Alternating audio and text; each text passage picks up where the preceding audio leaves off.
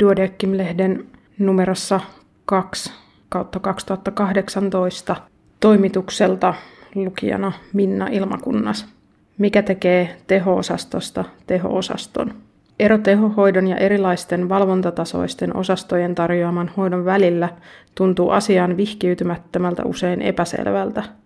Niin aivohalvausyksiköissä kuin sisätautien valvontaosastoillakin hoidetaan potilaita, joiden sairauden hoito vaatii esimerkiksi suoraa valtimopaineen mittausta ja hengityksen tukihoitoja. Tehohoitolääketiedeteeman pääkirjoituksessa Tero Alakokko ja Ville Pettilä avaavat tehohoidon ja valvontatasoisen hoidon eroja. Tehohoitopotilaalla on yleensä useita samanaikaisia elintoimintahäiriöitä, kun valvontatasoiset osastot keskittyvät hoitamaan pääasiassa potilaita, joilla on yhden elinjärjestelmän häiriö. Teho-osastoilla hoitoarsenaaliin kuuluvat elintoimintojen kajoavan monitoroinnin ohella erilaiset konehoidot, tyypillisimmin edistyneimmät hengityslaitehoidot ja jatkuva munuaiskorvaushoito, jotka vaativat sekä lääkäreiltä että hoitajilta erityisosaamista ja riittävän henkilöstömitoituksen.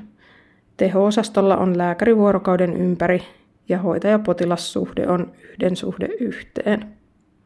Tehohoitolääketiede ei ole oma erikoisalansa, joskin vuoden 1999 erikoisalauudistuksessa tehohoitolääketieteestä tuli virallisesti osa anestesiologian erikoislääkäritutkintoa ja erikoisalan uudeksi nimeksi anestesiologia ja tehohoito.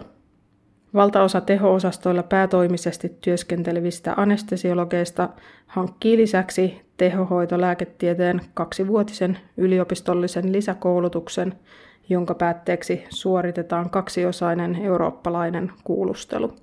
Lisäkoulutuksen voivat suorittaa kolmivuotisena myös esimerkiksi sisätautilääkärit, kirurgit ja lastenlääkärit. Teemanumeron kirjoittajista lähes kaikilla onkin European Diploma in Intensive Care Medicine, EDIC. Vaikka teho-osastoilla käytetäänkin yhä enemmän edistynyttä teknologiaa potilaiden monitoroinnissa ja hoidossa, teemanumerossa palataan myös perusasioiden äärelle. Potilas tulee tutkia kunnolla, sillä polvenseudun ihon marmoroituminen ennustaa kuolleisuutta verenkiertovajaukseen paremmin kuin monet edistyksellisemmät monitorointimenetelmät.